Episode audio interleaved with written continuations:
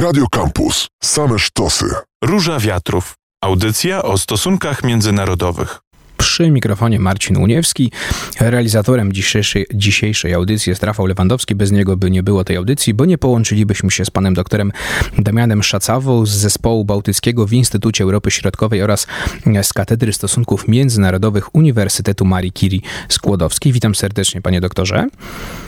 E, witam, dzień dobry. W niedzielę w Szwecji, przypomnijmy kraju, który po latach neutralności e, postanowił zostać członkiem NATO, odbyły się wybory parlamentarne. Pełnych wyników jeszcze nie znamy, chociaż już 96% mniej więcej tych wyników podliczono. No ale właśnie, to po pierwsze, a po drugie już pewien układ sceny politycznej się ukształtował. Rządząca od dwóch kadencji szwedzka socjaldemokratyczna partia robotnicza te wybory wygrała, zdobywając ponad 30% głosów. Drugie miejsce, i to jest pierwsza niespodzianka, i ponad 20% głosów zdobyła partia Szwedzcy Demokraci. Partia prawicowa, choć jej przeciwnicy mówią skrajnie prawicowa, ksenofobiczna, antyimigrancka, antyeuropejska, a ta druga niespodzianka jest taka, że najprawdopodobniej rządzić będzie prawicowa koalicja pod wodzą e, moderatów, czyli partii konserwatywno-liberalnej. Zanim, panie doktorze, omówimy poszczególne wyniki tych partii, to jak te puzzle mogą się ułożyć, to proszę powiedzieć, czy te wyniki pana zaskoczyły i ta powyborcza układanka to, że partia socjaldemokratyczna no najpewniej straci władzę.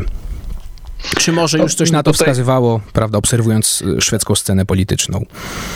Jasne. E, przede wszystkim można powiedzieć, że przed wyborami e, bardzo często publikowane były sondaże, więc to, że na przykład szwedzcy demokraci prześcigną moderatów, czyli dotychczas tą największą partię po tej prawej stronie sceny politycznej w Szwecji, było e, wiadome już kilka tygodni, kilka, no dwa, tak mniej więcej półtora miesiąca temu. Wtedy to się okazało, wtedy to wyszło w sondażach, że ta różnica jest dość duża i ona się tak naprawdę utrzymała do, do, do wyborów. E, tak jak pan powiedział, e, nie mamy jeszcze pełnych wyborów, e, pełnych wyników. Mamy dzisiaj środę, to jest ten dzień, kiedy są liczone tak zwane głosy środowe, które zostały oddane w trakcie wyborów tych poprzedzających w tym ostatnim dniu i one jeszcze nie dotarły na czas do właściwych lokali wyborczych. Są liczone także głosy z komisji znajdujących się za granicą. Spodziewamy się, że e, dzisiaj, być może jutro e, te wszystkie wyniki zostaną już oficjalnie potwierdzone. Tym niemniej, no, to co widzimy, to jest przede wszystkim to, że po raz kolejny mamy głosy bardzo mocno e, rozłożone na poszczególne partie. Ta szwedzka scena polityczna jest bardzo mocno spolaryzowana pomiędzy osiem partii, które funkcjonują w dwóch blokach, plus szwedzcy demokraci, którzy no, czasami są zaliczani do tego bloku centroprawicowego, czasami są jeszcze do niego niezaliczani. Co ważne, oni przez e, poprzed, w trakcie poprzednich trzech kadencji, gdy e, uczestniczą w, w pracach e, parlamentu szwedzkiego, byli izolowani. Izolowani zarówno przez lewicę, jak i izolowani przez pozostałe partie centrum. To wydaje się, że e, nie będzie miało miejsca już w tym, w tym momencie z racji tego, że oni osiągnęli no, największy swój historyczny wynik ponad 20%. Co piąty Szwed na nich zagłosował, oczywiście z tych Szwedów, którzy do urn poszli. I teraz pytanie właśnie, panie doktorze, czy my będziemy mieli do czynienia z rządem mniejszościowym, czy może jednak szwedzcy demokraci wejdą do tego rządu koalicyjnego, centrowego czy centroprawicowego i dadzą mu większość? Pytam o to, bo wcześniej liberałowie, którzy wchodzą w skład tej koalicji prawicowej, no wykluczyli możliwość współpracy z demokratami, tak jak pan y, powiedział, prawda, no był pewien kordon sanitarny wokół tej partii przez lata y, w Szwecji. Więc pytanie, czy to będzie rząd, Pana zdaniem, mniejszościowy y, na czele z moderatami, czy jednak jest szansa na rząd i, i pewnie tej koalicji pomagaliby szwedzcy demokraci w różnych głosowaniach, czy jednak może mogą demokraci do tej koalicji dołączyć i powstanie wtedy rząd y, większościowy, jak rozumiem? No, to jest bardzo dobre pytanie, bo e, scenariuszy tak naprawdę jest e, co najmniej kilka i ja nie powiedziałbym, że któryś z nich jest e, tak jakby na 100% pewnym. Znaczy moim zdaniem, ja skłaniam się do tego, że mhm. będziemy mieli do czynienia z rządem mniejszościowym. Dlaczego? Dlatego, że nawet gdybyśmy założyli, że liberałowie, a oni to już wykluczyli, mhm. że liberałowie zgodzą się na współpracę w ramach koalicji rządowej, na współpracę ze szwedzką, ze szwedzkimi demokratami, demokratami, to ta koalicja tych czterech partii miałaby 175 głosów w, najprawdopodobniej 175 głosów w 349-osobowym parlamencie, czyli tylko jeden głos więcej niż opozycja. E, więc tak naprawdę była to, byłaby to bardzo minimalna większość, gdzie w zasadzie wszyscy posłowie musieliby być obecni na każdym głosowaniu i każdy jeden dowolny poseł, któremu się nie spodoba jakieś rozwiązanie, mógłby łatwo to, te, te, te, te mm, działania, te decyzje podejmowane przez tą koalicję rządową mógłby łatwo obalić. Wystarczy powiedzieć, że na przykład e, sama socjaldemokracja, którą, jak pan redaktor powiedział wcześniej, jest tą największą partią, ona ma więcej głosów niż te trzy partie tradycyjnie centrowe, centroprawicowe, czyli moderaci, Hadecja i liberałowie razem wzięte one też potrzebują w jakiś sposób e, uwzględnić e, chociażby mm, szwedzkich demokratów po to, aby na przykład nie było takiej sytuacji, że e, socjaldemokraci sami przegłosują swój budżet. Tam wymagana jest po prostu większość. Więc y, tych możliwości jest naprawdę bardzo dużo. Ja skłaniam się osobiście do tego, że będziemy mieli rząd mniejszościowy, co nie jest niczym nowym dla Szwedów i oni bardzo dobrze potrafią funkcjonować e, w ramach takich e, rządów mniejszościowych, wspieranych e, mniej lub bardziej formalnie przez pozostałe partie. Rząd, w którym no, będzie, będą moderaci, będzie Hadecja, ponieważ on im jest najbliżej. Być może liberałowie nawet nie wejdą do tego rządu, podobnie jak i szwedzcy demokraci demokraci tylko będą go wspierać e, na zasadzie no, podobieństwa w programach politycznych. Właśnie miałem pana zapytać o stabilność takiego rządu, to już pan odpowiedział, bo nam, prawda, tutaj w, chociażby w Polsce, tak, czy nawet w Europie, no rząd mniejszościowy kojarzy się raczej z sytuacją niestabilności i raczej szybszego upadku tego rządu. A jak to jest możliwe, panie doktorze, jeszcze zapytam, wytłumaczmy słuchaczom, że teoretycznie wygrali szwedzcy socjaldemokraci, no ale właśnie ten rząd, nawet mniejszościowy, ale stworzą, stworzy ta koalicja centrowa, czy centroprawicowa? No to, to nie jest jeszcze do końca tak naprawdę pewne, dlatego że e, ostatecznie kto będzie tworzył rząd, o tym decyduje e, przewodniczący szwedzkiego parlamentu Riksdagu, tak mhm. zwany Talman, w trakcie pierwszego posiedzenia. E, to pierwsze posiedzenie jest zaplanowane za 13 no, dni bodajże, jeśli dobrze, jeśli dobrze pamiętam. 27 września odbędzie się to pierwsze, pierwsze posiedzenie nowego Riksdagu, już w tym nowym składzie. I wtedy tak naprawdę to Talman decyduje o tym, e, komu powierzy misję sformułowania rządu. E, teoretycznie e, jest taka możliwość, że powierzy jako pierwszej Magdalenie Andersson, ponieważ to ona ma tą, jest Czyli tą największą, największą partią, mhm. obecnie, obecnej premier Szwecji. No tylko tyle, że wiemy, że premier Szwecji nie jest w stanie zdobyć, nie jest w stanie zagwarantować, że większość nie będzie przeciwko niej, tak? Bo ona w ten blok, który ją wspiera, e, gdzie też są różnice, bo mówiliśmy o różnicy między liberałami a szwedzkimi demokratami, ale bardzo duża różnica jest również pomiędzy chociażby partią lewicy, czyli tą partią najbardziej na lewo, jeśli popatrzymy sobie na scenę polityczną, a partią centrum, e, które znajdują się z kolei w tym bloku centrolewicowym. One również nie chcą ze sobą współpracować w, e, w potencjalnym rządzie centrolewicowym, więc, e, więc najprawdopodobniej Magdalena Andersson nie będzie miała e, do, do, wystarczająco, że tak powiem, szabli za sobą, żeby, żeby się obronić. Wtedy mamy kolejnych liderów. No i z tej układanki, z tych wyników wychodzi, że największe szanse na utworzenie rządu ma lider moderatów Ulf Kristersson. Moderatów, którzy są w tym momencie trzecią partią w parlamencie szwedzkim. Mhm, tutaj postawmy kropkę. Znaczy będą, tak, bo w tym momencie są drugą partią. No tak. Władzę y, stworzy rząd mniejszościowy, najpewniej koalicji prawicowej czy centroprawicowej. No i tutaj główną rolę będą odgrywali moderaci, partia moderatów. Powiedzmy, panie doktorze, w takim razie słów kilka o tej partii i ich liderze Ulfie Kristersonie. Cóż to za partia, cóż to za polityk, który, jeśli wszystko pójdzie po jego myśli, zostanie premierem nowym Szwecji. Tak, no tutaj trzeba mm, powiedzieć, że no jest jeszcze sporo przeszkód takich potencjalnych ewentualnie przed, przed Ulfem Christensenem, stojącym na czele moderatów. Moderaci to jest skrót od pełnej nazwy tej partii, to jest umiarkowana partia koalicyjna, jedna w zasadzie z takich dwóch głównych, wiadomo, w Szwecji od wielu, wielu lat największą partią jest socjaldemokracja i chyba ja nie znam innego państwa, w którym e, jedna partia cały czas zdobywałaby w granicach 30%. E, mhm. Jeżeli, jeżeli socjaldemokraci zdobywają poniżej 30%, to mówimy o kryzysie e, socjaldemokracji w, w Szwecji.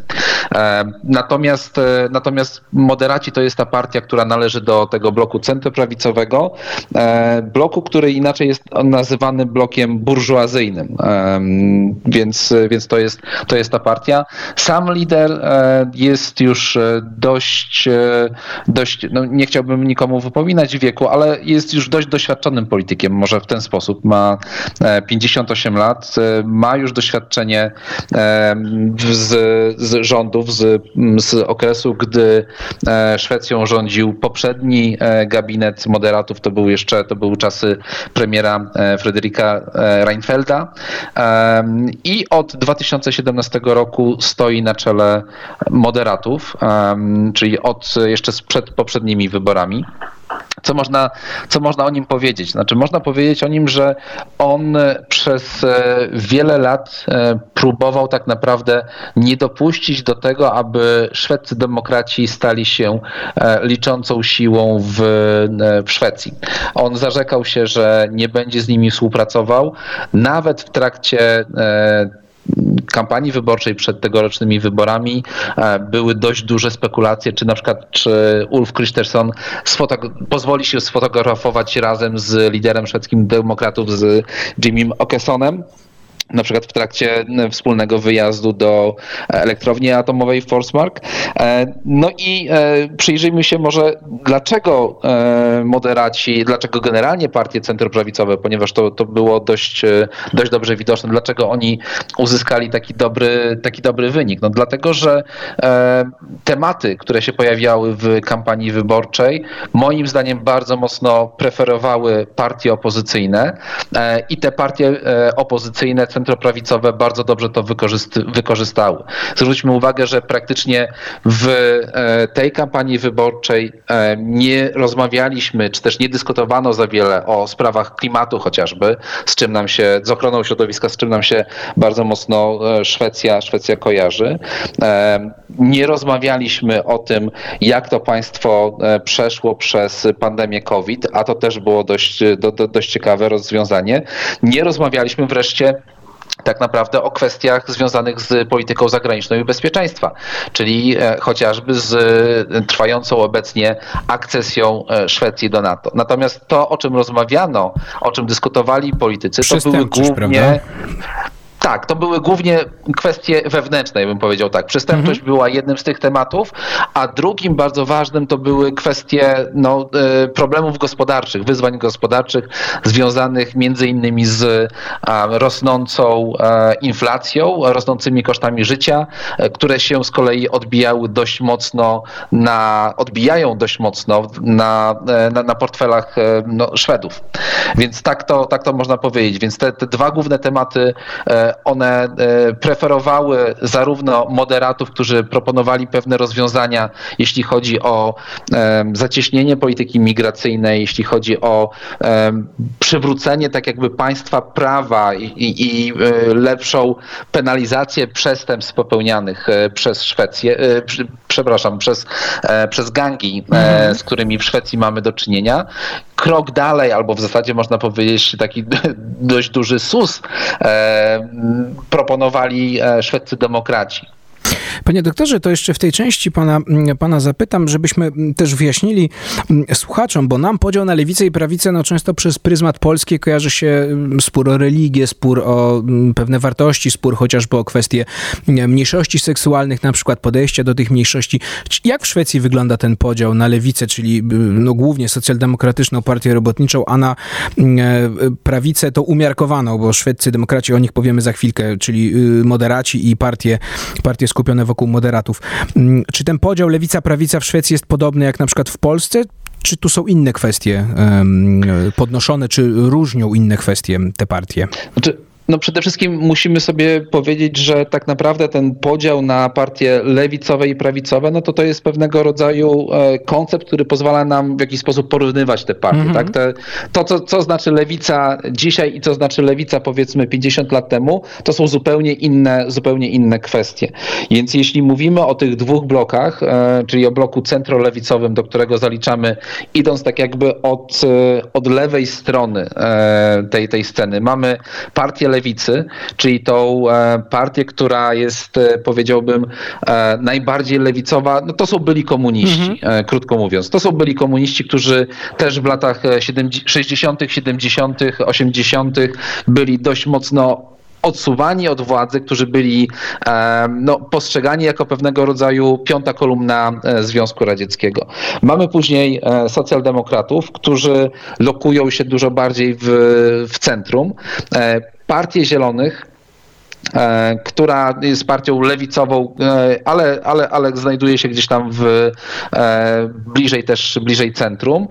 Wreszcie partia centrum, która tak naprawdę w ostatnim okresie powiedzmy po 2018 roku dokonała zwrotu w lewo, co się dość mocno odbiło widocznie niekorzystnie na jej elektoracie i być może tutaj będziemy mieli do czynienia z, mm, ze zmianą na stanowisku e, liderki, ponieważ Ani Luf, no, ten skręt w lewo ewidentnie e, nie wyszedł e, i to po prostu widać, jak, jak bardzo mocno ta partia straciła. To jest w zasadzie chyba największy przegrany. Ona straciła niecałe dwa punkty procentowe, co przekłada się na prawdopodobnie na 7 mandatów mniej, a mówimy o partii, która ma 6,7 obecnie procenta. Taki wynik zdobyła w tych, e, w tych wyborach. No i, i to jest w zasadzie to jest ta, e, ten blok e, centrolewicowy, blok czerwony.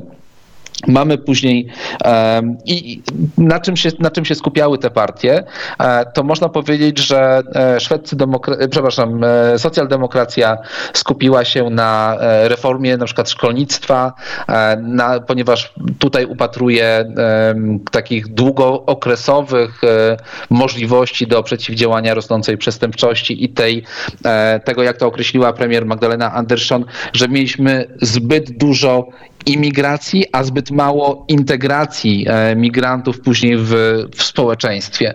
E, mamy oczywiście kwestie e, społeczne, takie jak, nie wiem, chociażby darmowy transport publiczny dla, dla nastolatków. Mamy dodatkowe inwestycje, jeśli chodzi o energię odnawialną. No i oczywiście mamy te wszystkie kwestie związane z tym, że należy trzymać szwedzkich demokratów z daleka od wpływu na to, jak będą, jakie decyzje będą podejmowane, podejmowane przez, przez rząd. Mamy e, partię Centrum, która, e, tak jak mówię, w ostatnim okresie bardzo mocno skręciła w lewo. Jednym zdaniem, e, panie która doktorze... głównie mówiła o kwestiach klimatycznych jednym zdaniem dosłownie prawica w takim razie czym się różni, można powiedzieć. To są kwestie jednak gospodarczo-socjalne, mniej na przykład kwestie mniejszości albo, nie wiem, religii właśnie. Y, prawica również się zmieniła, bo prawicę najlepiej prześledzić na tym, jak ewoluowało stanowisko szwedzkich demokratów. Ono ewoluowało także od tej partii takiej skrajnie prawicowej. Mamy pewnego rodzaju przesunięcie w stronę centrum. Coś, z czym mieliśmy do czynienia tak naprawdę wcześniej w trakcie wyborów we Francji, gdzie Front Narodowy również e, przesunął się ewidentnie w stronę centrum. Oczywiście dalej mamy nacisk na te kwestie związane z walką z przestępczością, z poprawą bezpieczeństwa wewnętrznego, wewnętrznego, ale również ze znaczącym ograniczeniem imigracji, również e, ze zmianą tego, ty, tych zasad, na, na podstawie których przyznawane jest e, prawo do stałego pobytu, udzielane jest prawo do azylu na terenie, na terenie Szwecji. Dlaczego aż 20% e, Szwedów, ponad 20% Szwedów na tą partię zagłosował? To jest jej najlepszy wynik w historii. No, z czego to wynika, proszę powiedzieć? Czy tu jakaś zmiana następuje w, nie wiem, w pokoleniu, w pokoleniach kolejnych Szwedów, czy sytuacja właśnie gospodarcza, czy kwestia przestępczości tutaj zdecydowała o tym, że to akurat szwedzcy demokraci? Myślę, myślę, że to tak naprawdę wszystkie po troszku te czynniki, które, które wpływają. Są prowadzone już te pierwsze takie analizy dotyczące przepływu wyborców i okazało się, że 14% wyborców moderatów, którzy głosowali na tą partię w 2018 roku, głosowało teraz na szwedzkich demokratów. No, dlaczego? No, dlatego, że te tematy, które były podnoszone przez szwedzkich demokratów od bardzo dawna, czyli te głównie kwestie związane z powiązaniem imigracji, olbrzymiej, olbrzymiej imigracji do, do Szwecji z rosnącą przestępczością, z przestępczością zorganizowaną, tak? bo tutaj mówimy tak naprawdę o walkach gangów, w którym giną, giną konkretne, konkretne osoby, często niewinne osoby. To były tematy, które się bardzo mocno pojawiły w ostatnim czasie. No, wystarczy wspomnieć, że ten rok, rok 2022, a mamy przecież no, 3 czwarte roku mniej więcej, nie, niecałe za nami, no to, pokaz, to będzie rok rekordowy, jeśli chodzi o liczbę zgonów. No w tym momencie jest już blisko 50 osób, które 50 ofiar strzelanin w, w Szwecji. Szwecja, która jeszcze, nie wiem, 20 lat temu miała jeden z najniższych na świecie wskaźników, jeśli chodzi o liczbę osób zastrzelonych na 100 tysięcy, w tym momencie jest w zasadzie na, na poziomie, nie wiem, porównywalnym chyba z niektórymi państwami naprawdę trzeciego świata. Więc to jest, to jest, to jest bardzo, duża, bardzo duża zmiana i Szwedzi to widzą. Widzą, tym bardziej, że to nie jest tylko i wyłącznie problem e, dużych miast. E, to nie jest tylko i wyłącznie problem tych trzech największych miast, czyli Sztokholmu, e, Göteborgu i, i, i Malmę. E, te ofiary tych przestępstw, one są rozsiane tak naprawdę po całej Szwecji. Więc to jest, to jest pierwszy element. I co szwedzcy demokraci proponują? No oni proponują, tak jak już wspominałem w poprzednim wejściu, radykalną zmianę, jeśli chodzi o kwestię polityki migracyjnej. W tym w ostatnim okresie, powiedzmy w 2021 roku do Szwecji przyjechało około 90 tysięcy migrantów. W tym samym czasie wyemigrowało około 40 tysięcy osób. To pokazuje, że ta różnica pomiędzy, pomiędzy, tymi, pomiędzy tymi danymi, to pokazuje, że do Szwecji w dalszym ciągu więcej osób napływa niż odpływa. Szwedzcy demokraci chcą odwrócić zdecydowanie ten kierunek, czyli chcą, żeby nawet więcej osób ze Szwecji wyjeżdżało niż do niej przyjeżdżało. Więc to jest, to jest ten pierwszy element. Mamy też kwestię dotyczącą chociażby większych, bardziej restrykcyjnych, restrykcyjnego prawa, zaostrzenia kar za udział w gangach, zaostrzenia również kar dla przestępców młodocianych. I ostatnie pytanie, panie doktorze, w takim razie, jeśli założymy oczywiście, że moderaci przejmą władzę, koalicja wokół moderatów i z poparciem szwedzkich demokratów, czy oni będą w koalicji, zobaczymy. Tak jak pan powiedział, to nie jest pewne, więc nawet orbitując gdzieś szwedzcy demokraci obok moderatów, popierający ich w niektórych głosowaniach. Czy to oznacza jakąś zmianę w polityce zagranicznej, bo wewnętrznej, jak rozumiem, na pewno, natomiast w polityce zagranicznej Szwecji, czy tu możemy się spodziewać jakiegoś, no nie wiem, zaskakującego kursu, czy droga na NATO, uświadomienie sobie, jakim zagrożeniem jest Federacja Rosyjska, no to zostanie bez zmian, niezależnie od tego, kto będzie rządził krajem? No, tutaj trzeba lekko wprowadzić drobne rozróżnienie. Jeśli chodzi o kwestie polityki bezpieczeństwa, no to te najważniejsze stery, ten, najważniejszy kurs został obrany. Szwecja zrezygnowała z ponad dwustuletniej swojej polityki najpierw neutralności, ja wolę mówić o bezaliansowości mhm. w ostatnim okresie, tym po, po zimnej wojnie, mniejsza, mniejsza o szczegóły. Natomiast i to się stało tak naprawdę w dużej mierze dzięki zmianie stanowiska przez partie centrolewicowe. Partie centroprawicowe od dawna opowiadały się za członkostwem Szwecji w NATO Troszeczkę inna była sytuacja w przypadku szwedzkich demokratów, ale oni również po 24 lutego 2022 roku, czyli po inwazji Rosji na Ukrainę, zmienili swoje stanowisko i popierają w pełni członkostwo Szwecji w NATO. Tutaj powiedziałbym, że paradoksalnie większe zagrożenie dla, tego, dla tej akcesji byłoby to, gdyby lepszy wynik odniosły partie lewicowe, typu Partia Lewicy czy chociażby Partia Zielonych, które no, nie popierały tak mocno, a w przypadku Partii Lewicy ona była wprost przeciwna e, temu członkostwu. Natomiast jeśli chodzi o kwestię integracji e, europejskiej, no to tutaj będzie, będzie ciekawe, dlatego że szwedzcy demokraci to jest e, partia, którą my mówimy jako antyimigrancka, prawicowa bądź też skrajnie prawicowa, tak? No to, to też skrajnie mhm. prawicowa w przypadku Szwecji to jest to też co innego oznacza niż w przypadku no tak. Polski. I to będzie ciekawe, dlatego że ta partia kiedyś miała postulaty dotyczące wyjścia Szwecji z Unii Europejskiej. Po 2019 roku e, nie ma już więcej tego postulatu, więc to nie jest ta partia, która chce wyprowadzić Szwecję. Natomiast to nie jest partia, która będzie dążyła do zwiększenia e, integracji europejskiej. To nie jest partia, która będzie dążyła do tego, żeby e, współpracować w tym kierunku pogłębiania integracji europejskiej z Niemcami i Francuzami, a to będzie dość ciekawe, dlatego że Szwecja w styczniu 2023 roku obejmie przewodnictwo w Radzie Unii Europejskiej. No i zobaczymy, jaki będzie miało to wpływ. Nie wiemy oczywiście, czy znajdzie się w końcu w rządzie. A nawet jeżeli znajdzie się w rządzie, to raczej mało prawdopodobne jest, żeby objęła stanowiska chociażby ministra spraw zagranicznych.